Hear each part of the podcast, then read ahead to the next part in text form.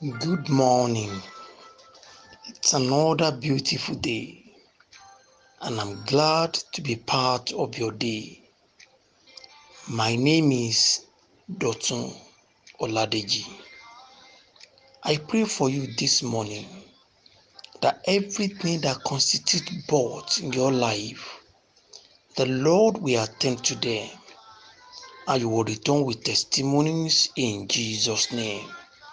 I pray for you everything that brings sorrows to your mind, everything that causes you pain of the heart, the Lord Almighty, in His power, will arise and will bring succor to your pain in the name of Jesus.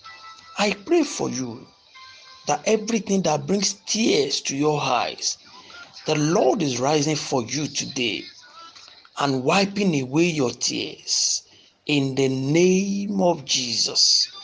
The same God that arose for Naaman will rise for you and you will have testimonies in the name of Jesus. Yesterday, we looked into the life of Naaman. The Bible recorded that Naaman was a man of war. Was a man that has won so many battles but he was a leper. There was a but in his life. There was something that was taking shine away from his successes. But at a point in time in his life, God rose for him. So this morning, I bring the word of God to you, also from the life of Naaman. We saw that Naaman was living in all this situation Naaman was living, he was rejoicing the fact that he was a man of war. But actually, he was known to be a leper. Actually, there was a but in his life. And it came a time that a maid in his house came up with a news. She came up with an information and told the wife of Naaman that actually there is a solution to the problem of Naaman. And the Bible says in the book of Second King chapter 5 and verse 3. Second King chapter 5 verse 3. Then she said to her mistress, If only my master were with the prophet who is in Samaria, for he would heal him of his leprosy. Praise the Lord. This was the information that turned around the situation and the fortune of Naaman. This was the information that led him to the place where he got his healing. This information came from a little girl. This morning, I've got a news for you too.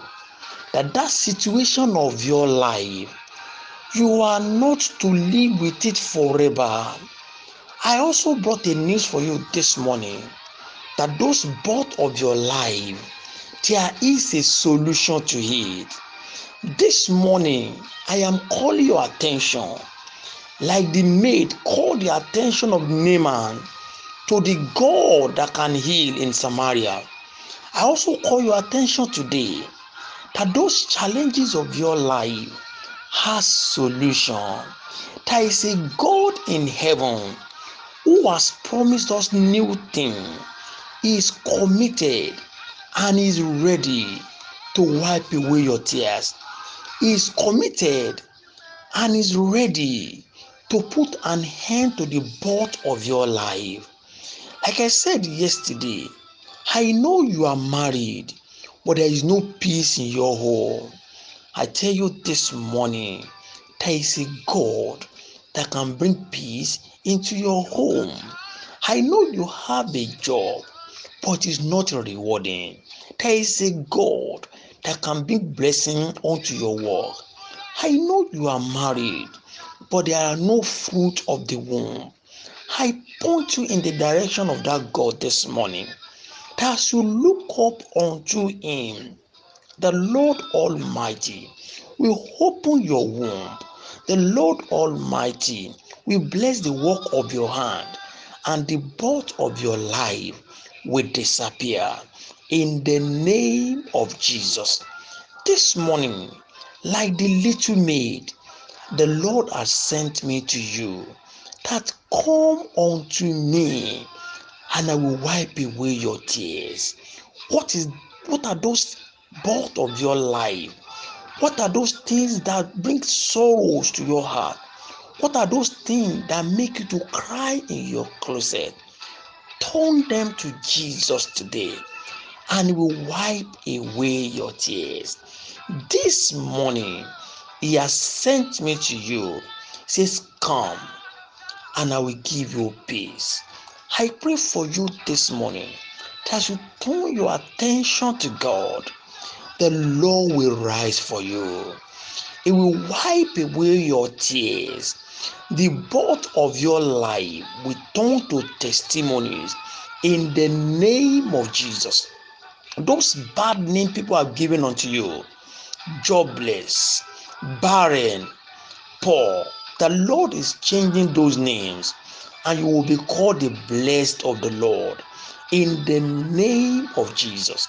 As you go about your activities today, I prophesy into your life that you will return rejoicing in the name of Jesus. Until I bring the word of God to you again, my name is Dotun Oladeji. Go and prosper. God bless you.